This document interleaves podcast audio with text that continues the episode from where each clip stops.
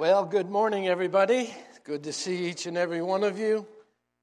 Thank God for another beautiful day to worship the Lord in the beauty of holiness and in the spirit of truth. I'm going to take my text from 1 Corinthians, the 15th chapter, just two verses. I'll read them to you. 1 Corinthians 15, verses 19 and 20. If in this life only we have hope in Christ, we are of all men most miserable. If all we have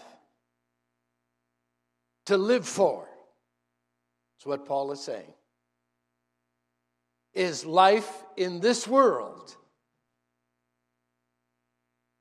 then we're of all men miserable. Look at it. What have you seen? What has this world produced? Nothing but a lot of heartache and a lot of misery. And if that's all we have to look forward to, we're like all men, mis- miserable.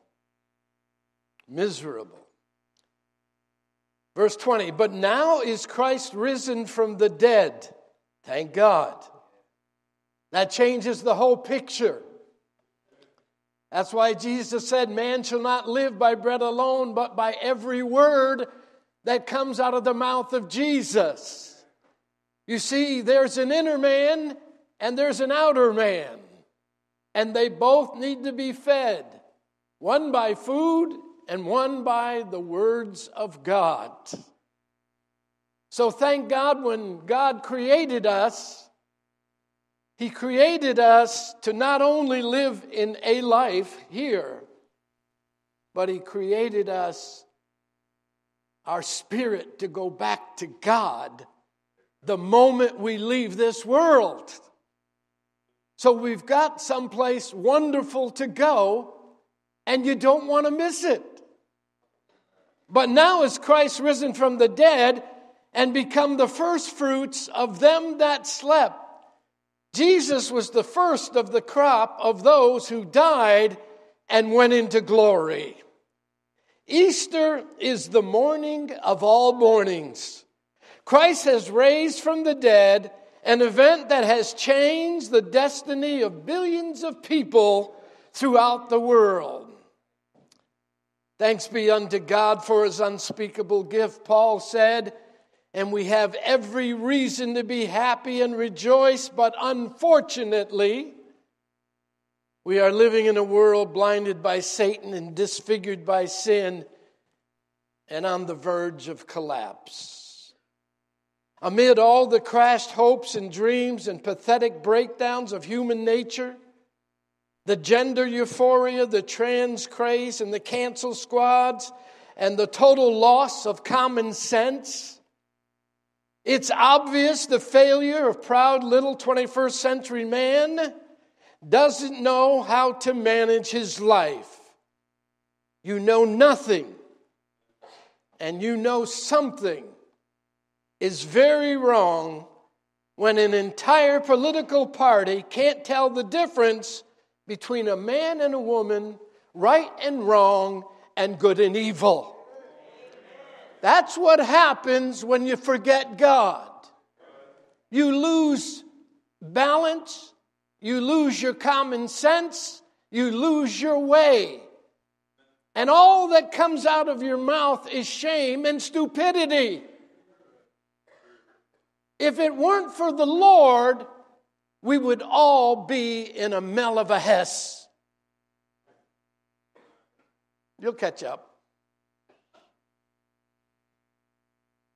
But the one great fact which gives this sin cursed world solid comfort, hope, and a fighting chance is the fact that 2,000 years ago, God raised Jesus Christ from the grave.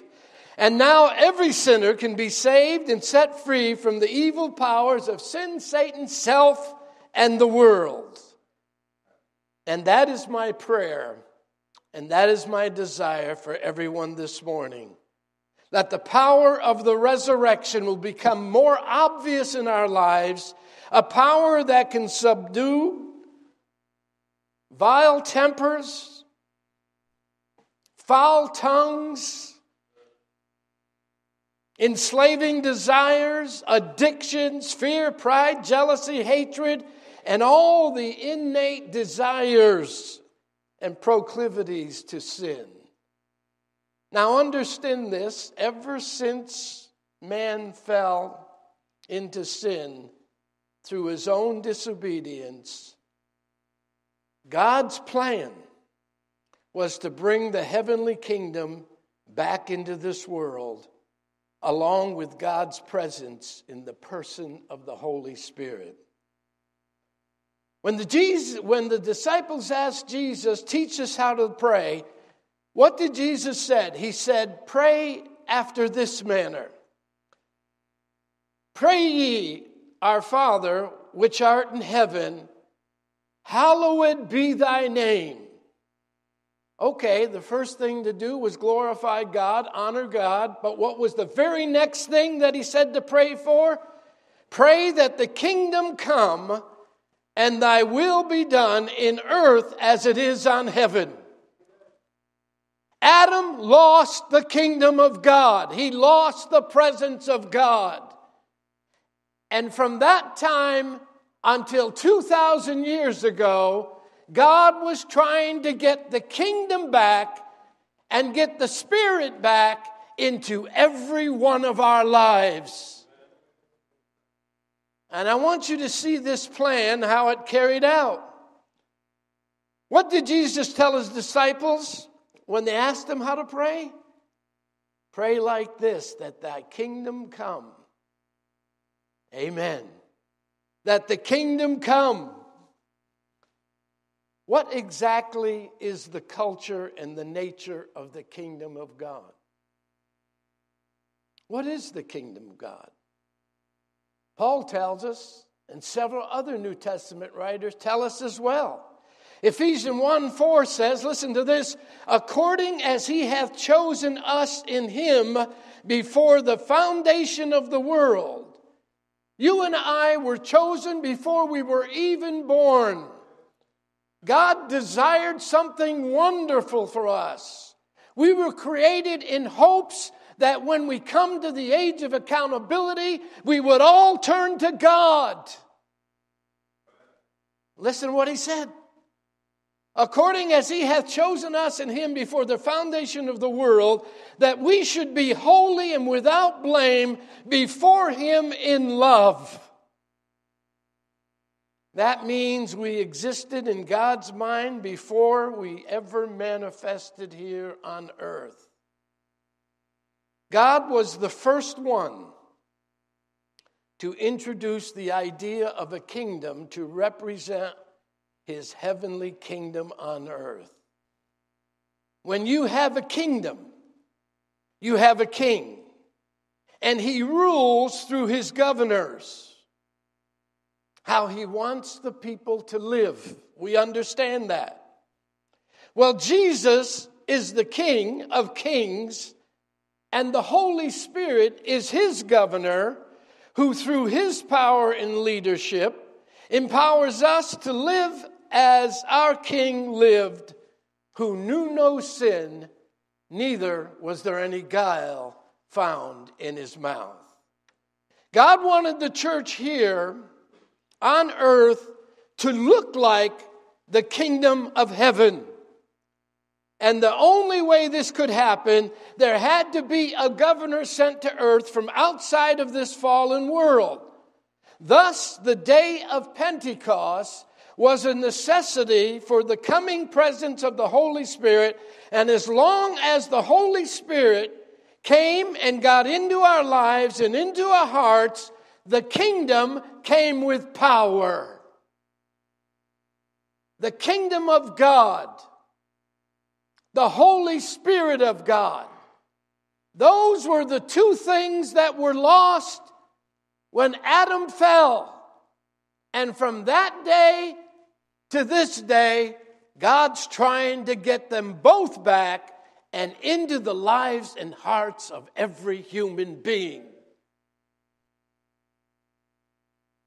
This is why Jesus Christ did not come to earth until he showed up under the empowered power of the Roman Empire.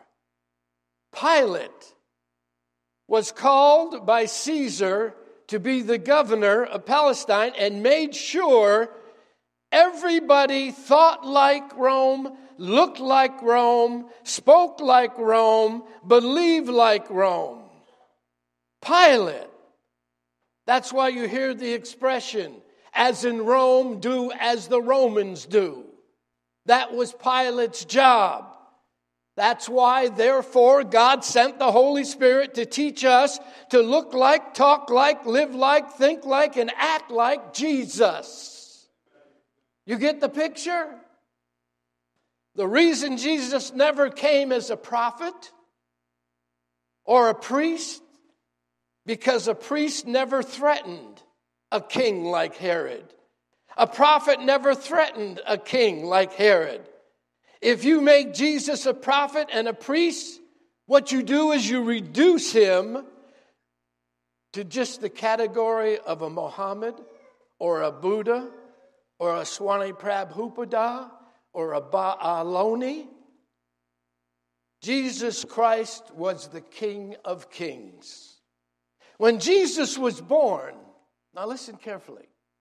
When Jesus was born, they said, A king is born in Bethlehem. Who got nervous? Who got nervous when they heard a king was born? Herod. You all remember Herod? Jesus called him a fox because that's exactly what he was. And then the three wise men came to town, and Herod, because he was a fox and because he was a king, and he was intimidated hearing the news that another king was born, he told the wise men, Well, well, go, go find him for me. And when you find him, send word back to me so I can come and worship him too with a knife.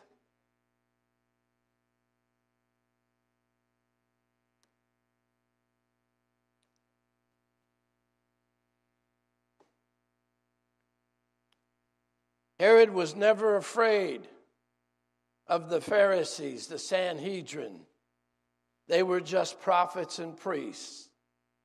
But Jesus was the King of Kings and the Lord of Lords.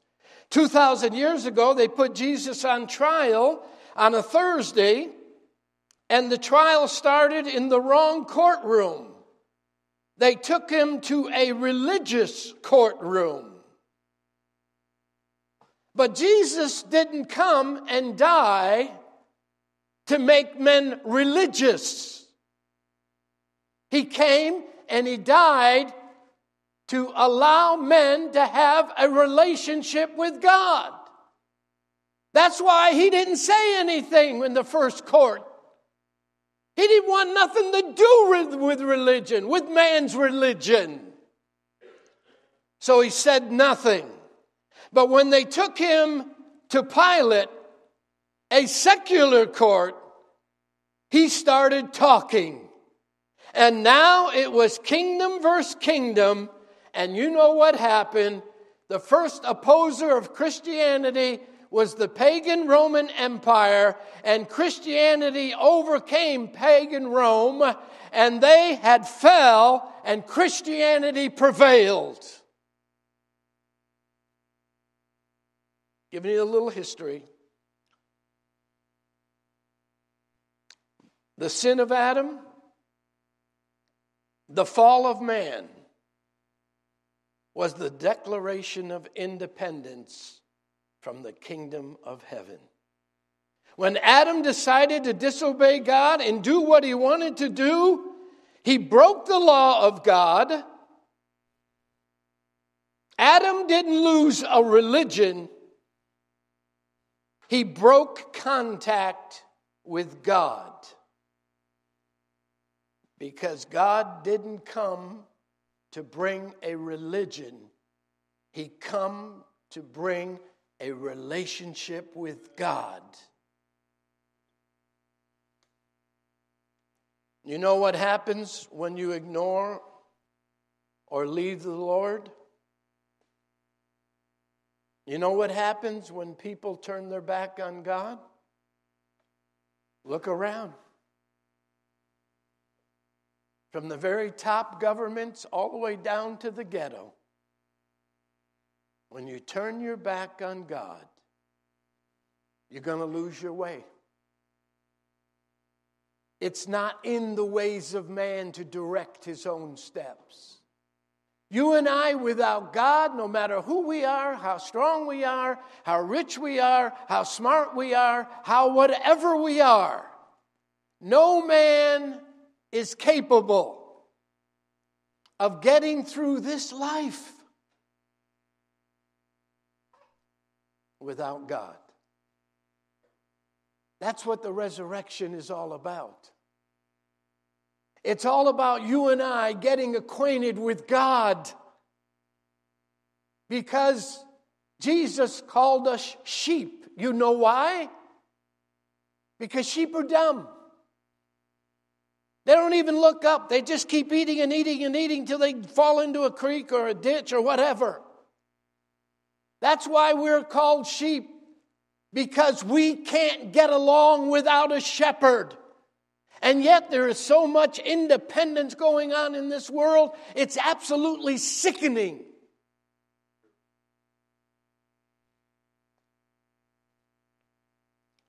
That's why joining a religion will never satisfy you. Joining a church will never satisfy you. Too often, when people ask one another, Are you a Christian? What's the first thing they say? I'm a Catholic. I'm a Protestant. I'm a Presbyterian. I'm a Lutheran. I'm a Baptist. And when people don't understand the difference, the difference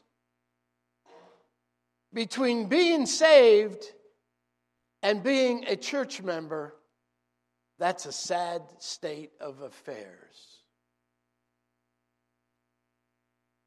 I was a Presbyterian. Presbyterian didn't save me. A man's religion didn't save me. What makes you and me saved? Salvation makes us a member of the family of God when we're translated from the kingdom of darkness into the kingdom of his dear son, when we have a born again experience and the Holy Spirit gets back into our hearts where God wanted them from the very beginning, that's what makes you saved. No title, no label. That's why the first time you ask people, Are you saved? Oh, I'm a Presbyterian, I'm this, I'm that. And when you don't understand the difference between a religious label and a relationship with God, things are in a bad state of affairs. You know what happens when you ignore or leave the Lord out of your life? You become self determined to figure out your own life. And when you decide to go it alone without God, it's a disaster. Just look. Look what's happening to what used to be a Christian nation. They're killing one another in the streets. They're killing babies by the millions. Ungodly things are. We're seeing things on TV we haven't seen for a long time. And when you walk away from God, another spirit, another spirit takes the place of God's Spirit, which is bad news, which is bad news for humanity. So when we disobey God, like Adam did, we throw the Holy Ghost out. And when you throw the Holy Ghost out of your life and you throw God's influence out of your life, what happens is you invite the devil. You employ the devil to come back into your life. It's suicide. Without God, we have no chance. You ever hear? No, forget that. And the first thing you do, what's the first thing you do? What's the first thing that Adam family did when they disobeyed God? What's the first thing happens when you throw God out of your life?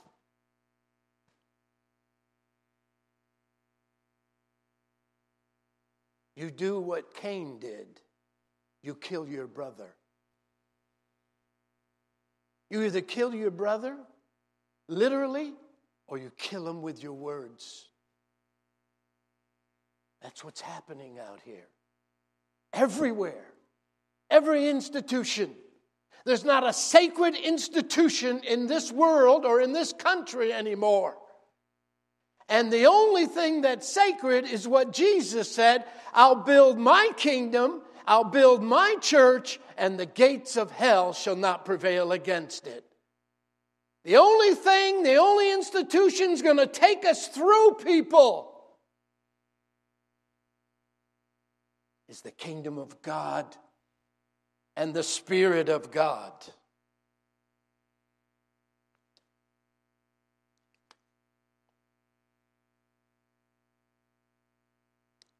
In John 8, when the Jews were accusing Jesus of having a devil, Jesus said unto them, Ye are of your father the devil, and the lust of your father you will do. Now listen. He was a murderer from the beginning. Who? The devil. And he abode never in the truth. This scripture alone destroys the foolishness of that doctrine that Satan was once an angel in heaven. You might as well get it right. The will of God is done forever and always in heaven. There never was a devil in heaven. There never will be a devil in heaven. There'll never be any sin in heaven.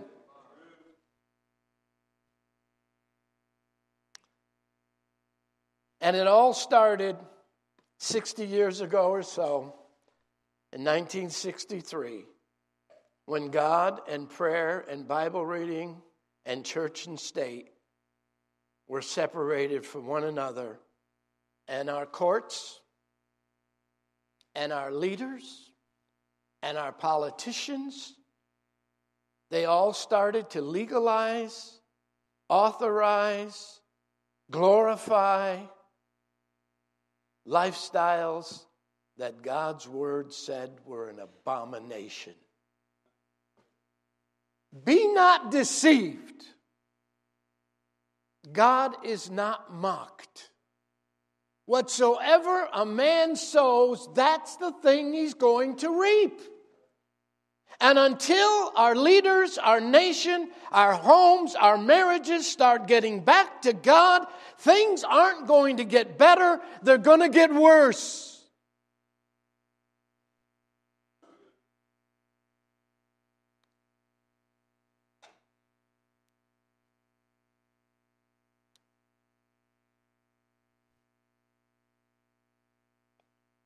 You know what else happens? We're seeing it more now than I've ever seen it personally. You see, you just don't walk away from God and everything goes on normal. When you walk away from God, Satan is loosed. The only thing that binds Satan is this right here. And if America turns their back on God and turns their back on the Word of God and the things of God and the commandments of God, there's only one way to go.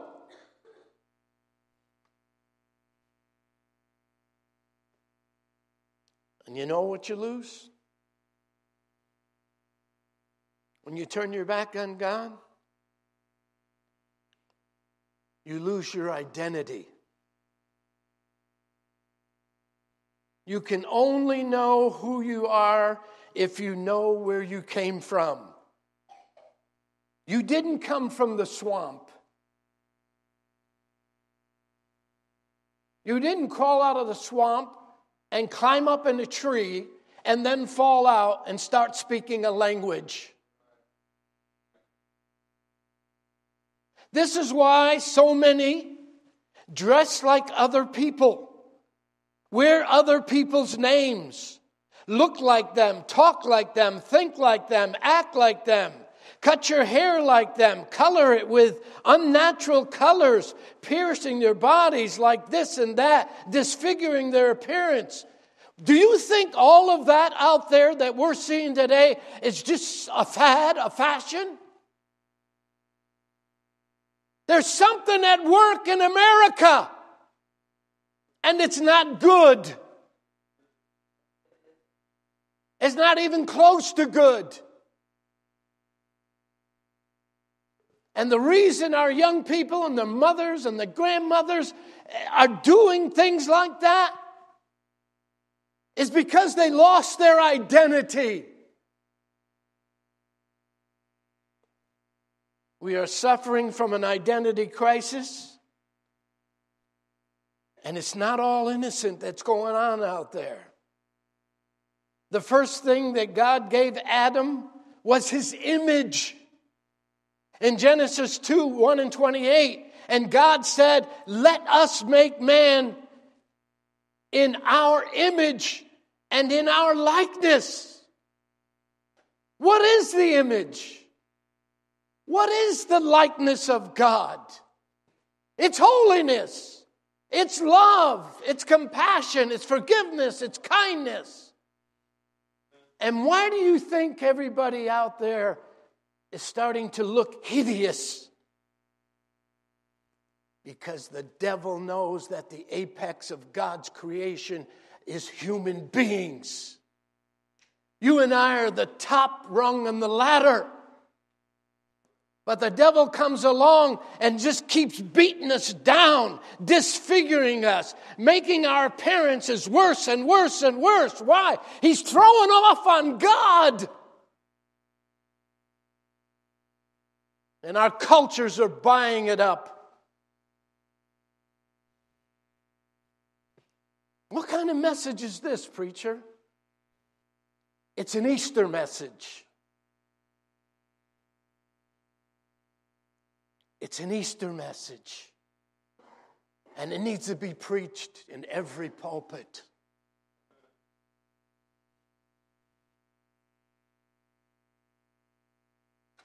God's likeness is forgiveness and compassion.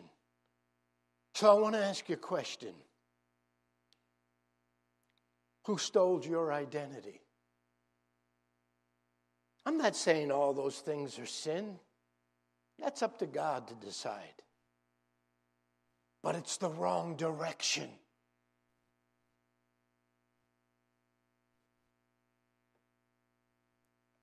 Who stole your identity?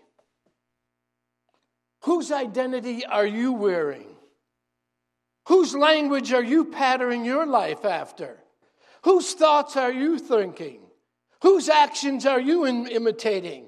Whose entertainments are you enjoying? Whose dirty songs are you listening to or singing? Whose pornography are you watching? Don't look at me like that's not going on. 40% of religious people are watching pornography, including preachers and priests.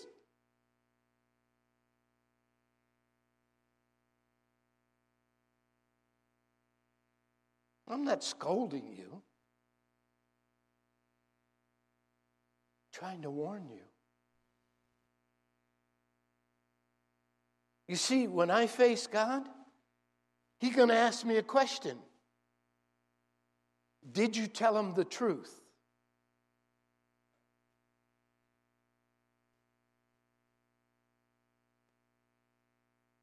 It's a big responsibility today. The greatest thing we lost in America was not only our identity, we lost the kingdom of God. And we've got 75% of preachers in America saying it hasn't come yet. And yet, that's all Jesus and his disciples preached 2,000 years ago. Repent ye, for the kingdom of heaven is at hand. John the Baptist, repent, for the kingdom of uh, heaven is at hand. All the disciples, repent, for the kingdom of heaven is at hand. He, we've been preaching it for 2,000 years, and 70% of religion in this country is saying the kingdom is coming. It's coming. No, it's here.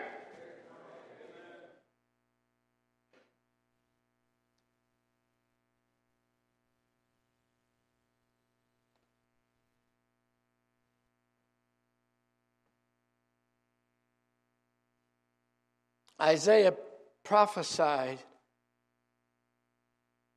hundreds of years ago. And listen to what he said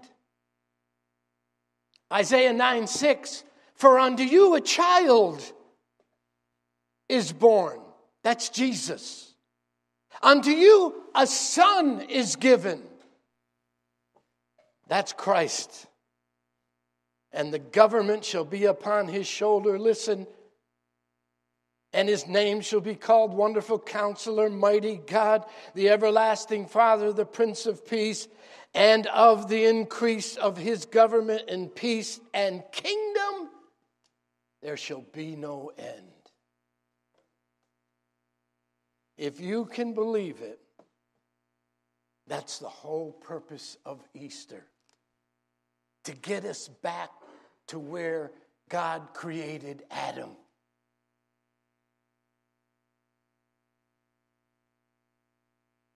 Man lost two things in the garden the kingdom on earth and the coming governor of the Holy Spirit. These are the two main things that Jesus preached.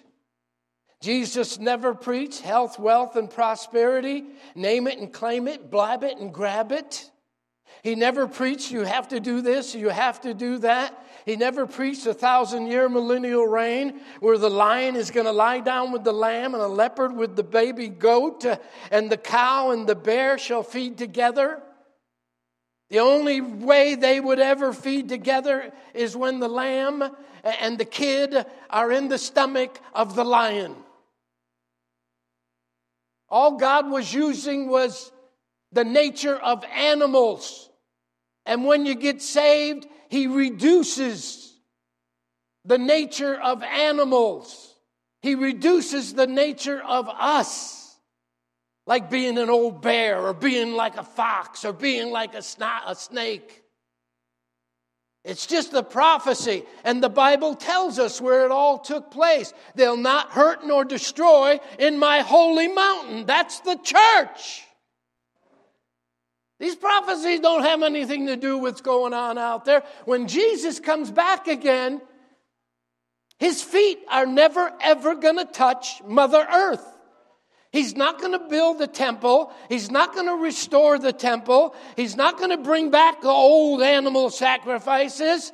When he comes back, those which are in the grave are coming out first, and we which are alive and remain are going to be caught up with them. So shall we ever be with the Lord.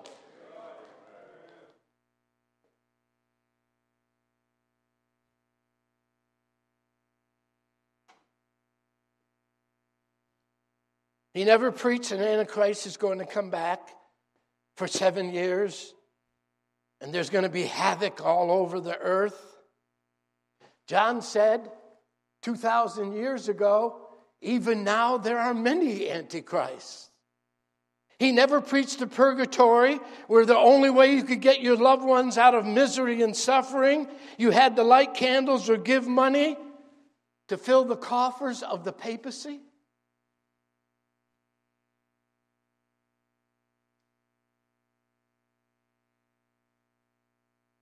Jesus is never going to come back.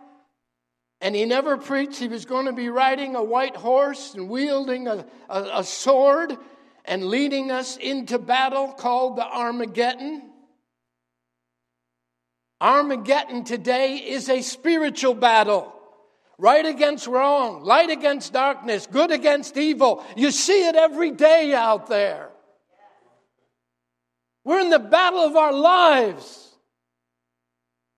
Wherever Jesus went, he preached two messages Repent, for the kingdom of God is at hand, and the Holy Spirit. Repent, the kingdom of God, and the Holy Spirit.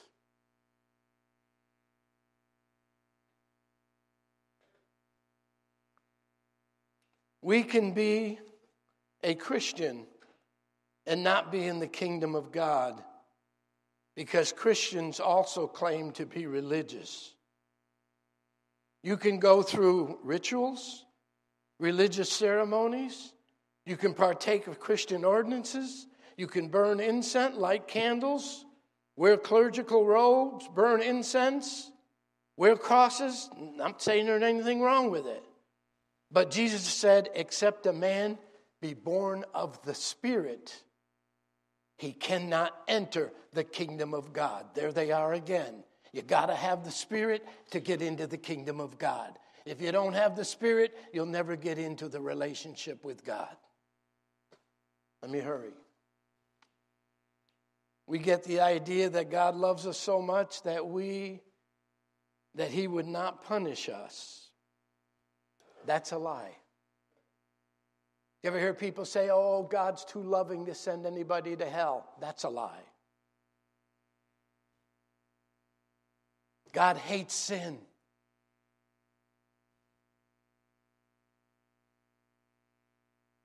And because God hated sin so much and loved us so much, God killed himself.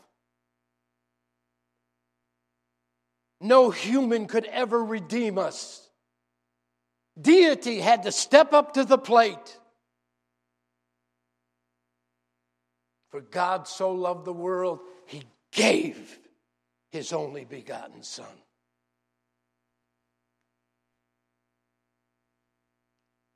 And all we hear today from all the communities well, God is love. You Christians are so narrow minded. You need to be more loving. You need to have more room for those who want to choose their own lifestyles, their own genders. After all, God is love. Love everybody. Love, love everybody. Go ahead and put your approval upon all the lifestyles. Go ahead and and let all the drag queens come into our libraries and our kindergarten and our schools uh, and start per, uh, performing their ungodliness. And the mothers are there too, giggling.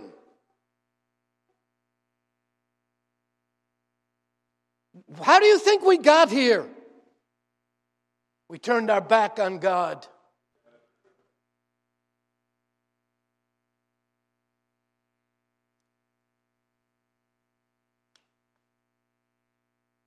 But God died to stop sin. He died to keep you and I from walking into hell. Now, who is narrow? Don't you ever try to bring Jesus down to your level of life. The greatest thing any sinner can do for God is not declare his dependence, but declare utter dependence upon God. And until America declares utter dependence upon God, and our leaders all the way down start saying, God, we need you, it's not going to get any better. When did the Holy Spirit come into the world? Genesis 2 7, right?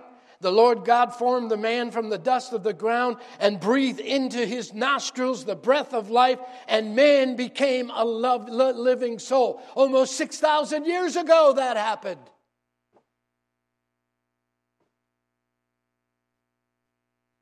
But what happened? Man fell in the garden, lost the Holy Spirit. But throughout the whole Old Testament, listen carefully now, from time to time, the Holy Spirit did show up. Through the Old Testament, different times, the Holy Spirit did show up, but he never dwelled in the hearts of man. Judges 3:10 the spirit of the Lord came up uh, came upon Caleb's brother. Judges 6:34 the spirit came upon Gideon. Judges 14:6 the spirit came upon Samson. And a young lion, get that, a young lion, that means the strongest type of lion, roared against them. And Samson took him with his own hands and broke him in half like a kid. Elijah, Elisha, David, the Holy Spirit. David was anointed by Samuel.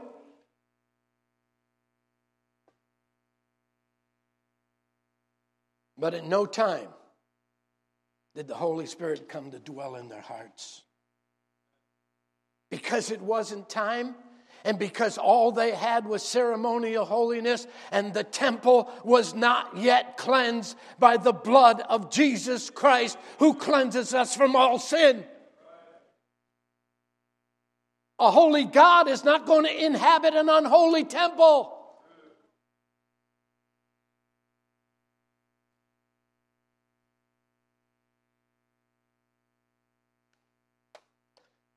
The Holy Spirit is not a wind that comes into church and makes people fall down and lose control. Everything the Holy Spirit does is in decency and order. Everything. The Holy Spirit was only in Jesus Christ because he had no sin in him before and after death.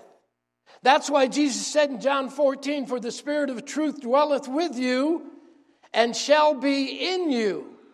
Jesus could only be with his disciples, but after they got cleaned up, he said in verse 20, At that day, Pentecost, Ye shall know that I am in my Father, and ye in me, and I in you. Jesus was saying to his disciples on that day, when the Holy Spirit comes, I'm going to clean you up inside out. I'm going to clean you out, sweep you out, dust you out, cleanse you out, wash you out, scrub you out, blow you out, rebuke you out. And when I'm finished with you, I'm going to come back from the dead and finish the business.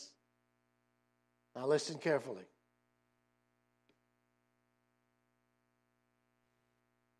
The purpose for the resurrection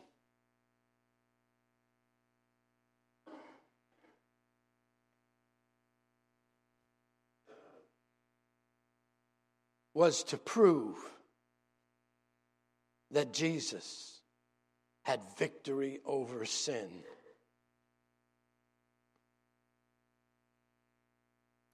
And had victory over death. That's why Paul said, O death, where is thy sting? O grave, where is your victory? The sting of death is sin, but thanks be unto God which giveth us the victory through our Lord Jesus Christ. The resurrection was not Jesus' final act, because he came back for 40 days to show his disciples that he really was alive. Otherwise, who would have believed it? The Bible, nowhere says that Jesus is coming back a second time. Nowhere. We all say, oh, the second coming. No, no, it's not. No, not mentioned. You know why? Because it's the wrong second. When he resurrected, he left for three days. And on Sunday morning, he resurrected and he came back for 40 days. And he showed himself to over 500 people that he was alive. But he had another job. He had to introduce them to the Holy Spirit of God. And then he went back to heaven. But when he comes the third time, it's going to be the final time. Didn't know that, did you? Neither did I till I studied it.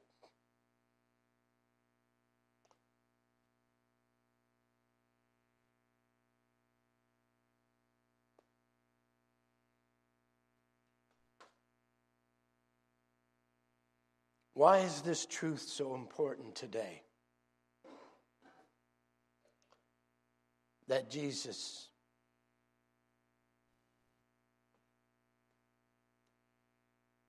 Why was this doctrine of the second coming introduced? It's important because Christianity has introduced this idea of a second coming, and that's why many still don't believe that the kingdom of heaven is here. They're still thinking it's out there. But the kingdom of heaven came 2,000 years ago, and it came with power to make men and women holy.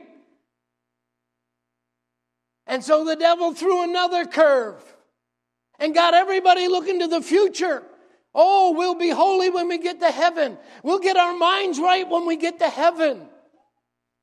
Jesus made the opportunity 2,000 years ago to get your mind right. Get my mind right.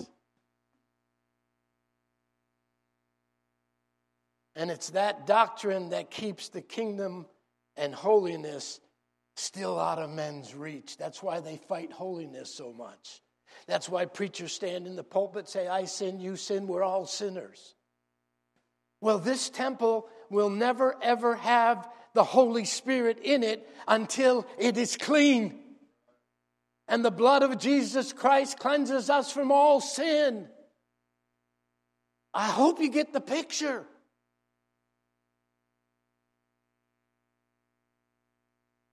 Otherwise, people keep procrastinating. And after the resurrection, Jesus came back to do something else. And what was that? To reestablish to reestablish the kingdom of heaven on earth through the Holy Ghost. Because the Holy Ghost is what gives you and I, Jesus gone for the second time, but the Holy Ghost is what gives you and I reconnection to God. John 7 38, he that believeth on me, as the scripture hath saith, out of his belly shall flow rivers of living water. What gives us that sense of relationship with Jesus Christ is the Holy Spirit. He's in us. And that's what keeps Jesus and the Godhead alive in our hearts. But this he spake of the Spirit which they believe on him should receive, for the Holy Ghost was not yet given because Jesus had not yet glorified. John 6 36. It is the Spirit that quickeneth, the flesh profiteth nothing. The words that I speak unto you, they are spirit, they are life. It's the Holy Ghost who gives believers that reconnection to God. His words are spirit and they are life. Jesus is not cleansing us up to keep us empty. Jesus didn't clean us up just to go around empty. He had to clean us up so the Holy Spirit would come in. And the Holy Spirit would teach us how to act like, think like, live like Jesus. Here's what's left for us to do after the resurrection. Let's read it. I'm through. John 20, 19 to 23. The disciples are all in the upper room. Everybody was uptight. Jesus appears out of nowhere. He walks right through the wall and he says, Peace be unto you. If someone walked through the walls of your house and showed up, you'd be glad to hear him say, Peace unto you. And right after he said that, he showed them the scars in his hands and his side, and they started rejoicing. And they all thought, He's back, He's back. No, no, no, He's not back. He's got one more thing to do, and that's to introduce you to the Spirit of God, and He's gone, and the Spirit of God will keep you reconnected to Him. Wonderful truths.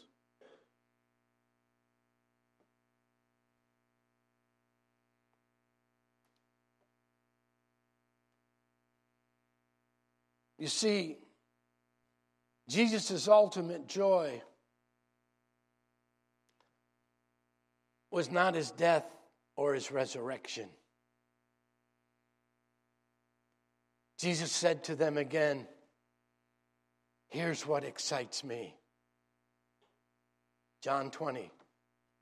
As the Father sent me, even so send I you. And with that, he went right back to Genesis 2 7. And Jesus breathed on them, and they received the Holy Ghost. The moment had come, 6,000 year wait. But the moment finally came. When God created man, He breathed on them and they became a living soul. Here we are, 6,000 years up the road and beyond. And Jesus breathed on them. He went right back to, to Genesis 2 7. Glory be to God.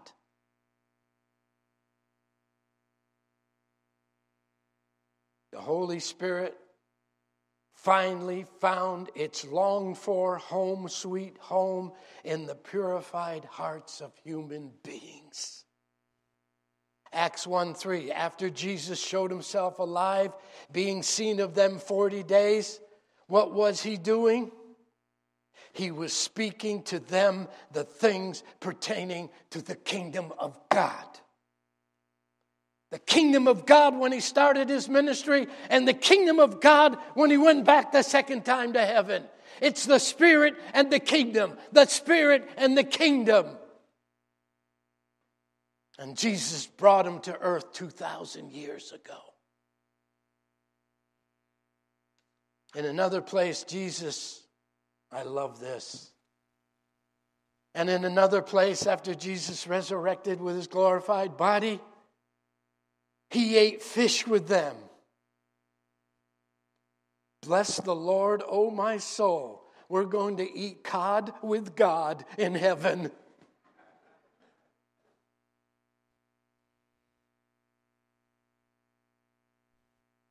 Hallelujah.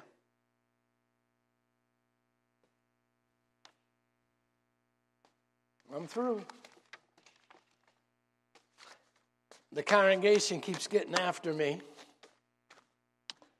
because I keep saying I'm closing, I'm closing, I'm closing, and then I preach for 20 more minutes. So, to help them live with that issue and, and be a so- source of therapy, I'm going to let them put on my gravestone, I'm closing.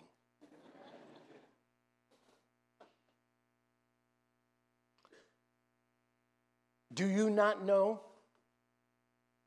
Your body is the temple of the Holy Ghost which is in you, and we are not our own. That means, and I'm just trying, to be plain so you understand.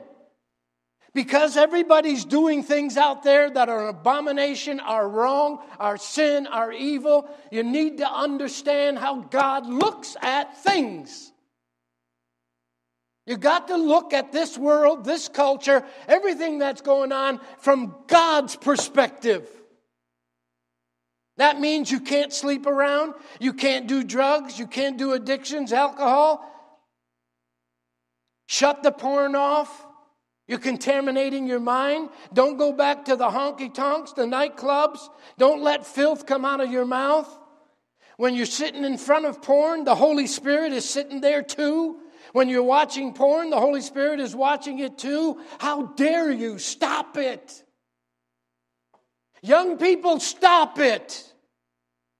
There's young people in this congregation and every other country that's doing what's wrong. Stop it. Jesus is at the door. He went to the cross for you. He shed his blood for you. He took your place in hell. Stop. Do you know?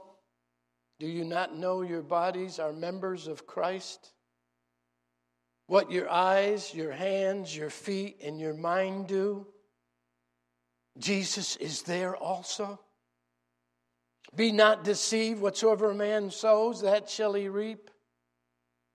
For the kingdom of God is not eating and drinking, but righteousness now, and peace now, and joy now in the Holy Ghost.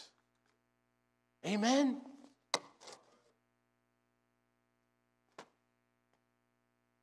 Do you understand? It's too late to get up and just preach a little sermonette on the, on, on, on, on the resurrection. People need to hear what the resurrection, the death, burial of Jesus Christ is all about. It's all about stopping the devil from tearing our lives up, our marriages up, our homes up. Preachers are afraid to even mention the word sin or sinners. Denomination after denomination is already ordaining and allowing people to perform. There's three or four churches in this city that allow all the gay lifestyle to go on. We're getting further and further away from God.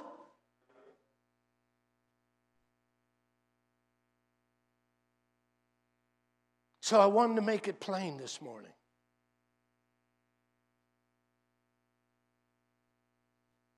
And your quietness makes me wonder. There was a time when preachers preached the truth. People shouted and ran the aisles. They took their hankies and they raised, Praise God, thank God for the truth. But today, when the truth's preached, silence. Silence takes over.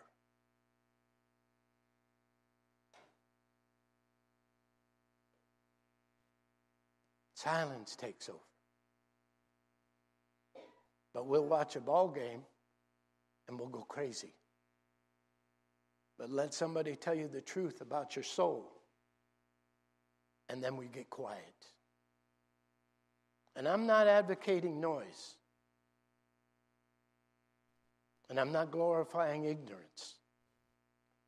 I'm just telling you, it's time. According to gospel, prophecy, and revelation, we're in the Laodicean age, the last church age. There's nothing after this. Jesus is at the door. He can come at any moment. I call my family, I call my sister in laws, my brothers, uh, uh my, uh, my nieces, my nephews. I did this uh, a year and a year and a half ago. I said, Get your house in order.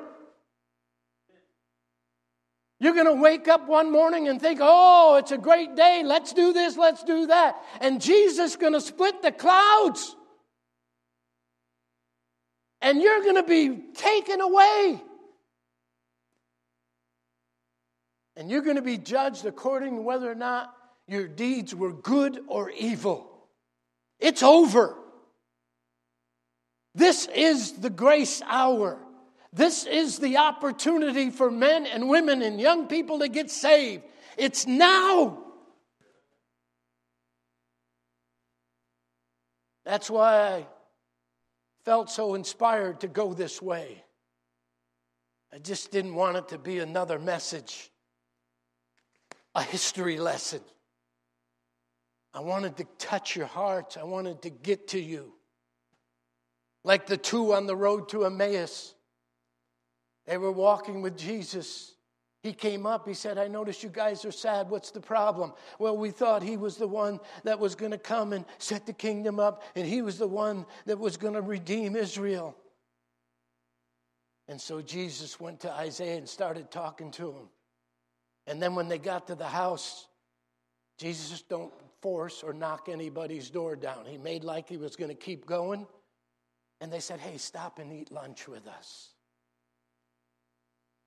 And then when Jesus broke the bread and gave thanks, their eyes opened. Jesus disappeared. And they said one to another, and this is what I want to have returned back in our services. They said one to another, Did not our hearts burn within us while he talked to us along the way? When I hear these truths, when I hear the gospel preached under anointing, it does something to me. It moves me. It's real church. Not all the entertainment, not all the fluff and the puff. It's time, preachers, to start preaching the truth and stop hustling people. And there's a lot of that going on in every profession.